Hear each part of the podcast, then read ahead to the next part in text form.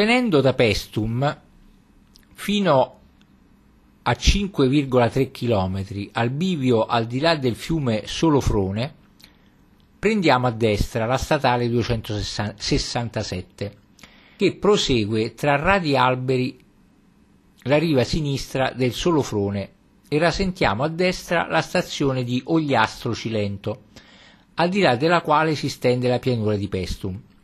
Poco dopo la cilindrica Torre di San Marco, che si erge sul mare, sovrapassiamo la ferrovia e corriamo lungo il Lido San Marco, con vista del borgo di Agropoli di fronte. Quindi valichiamo il fiume Testene e in 11,3 km arriviamo ad Agropoli. Aruopole o Aruopoli in dialetto cilentano è un comune i cui abitanti sono detti agropolesi e fa parte della provincia di Salerno in Campania. Agropoli è un antico e grazioso borgo marinaro, paese agricolo e peschereccio e frequentato centro balneare con buona attrezzatura ricettiva, porticciolo turistico e un campeggio, in bella posizione su un promontorio a dominio di una pittoresca baia.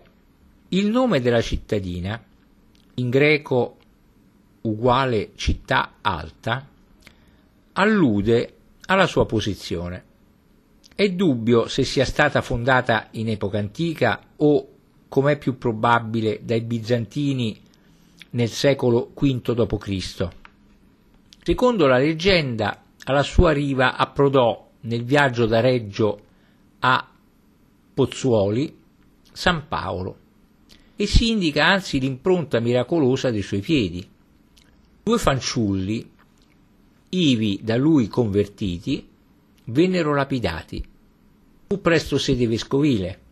Nell'882 lo occuparono i saraceni e vi si stabilirono.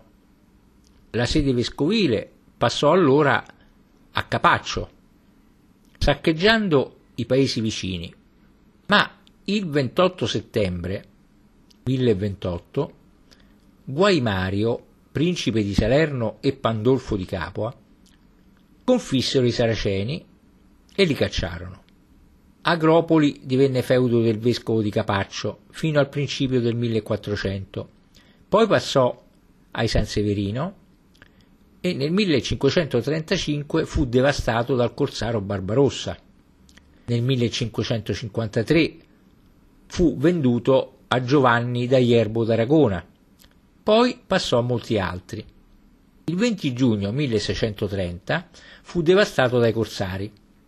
Nel 1806 respinse due legni da guerra inglesi.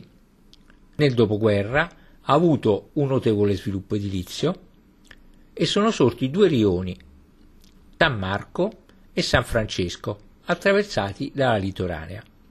Ma la parte importante e interessante, molto suggestiva, è il borgo antico.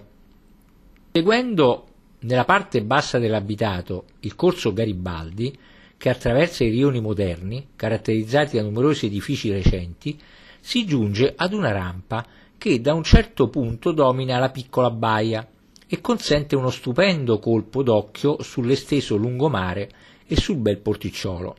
Al termine della rampa si è davanti a una pittoresca porta sormontata da stemma e coronata da cinque merli, da cui si entra nell'antico borgo, tutto pervaso da un'atmosfera raccolta e suggestiva, con numerosi vicoli, scalette e angoli molto interessanti, anche per le vedute sul mare sottostante. Penetrando in esso, subito a sinistra si vede la chiesa di Santa Maria di Costantinopoli, di origine seicentesca, varie volte rifatta.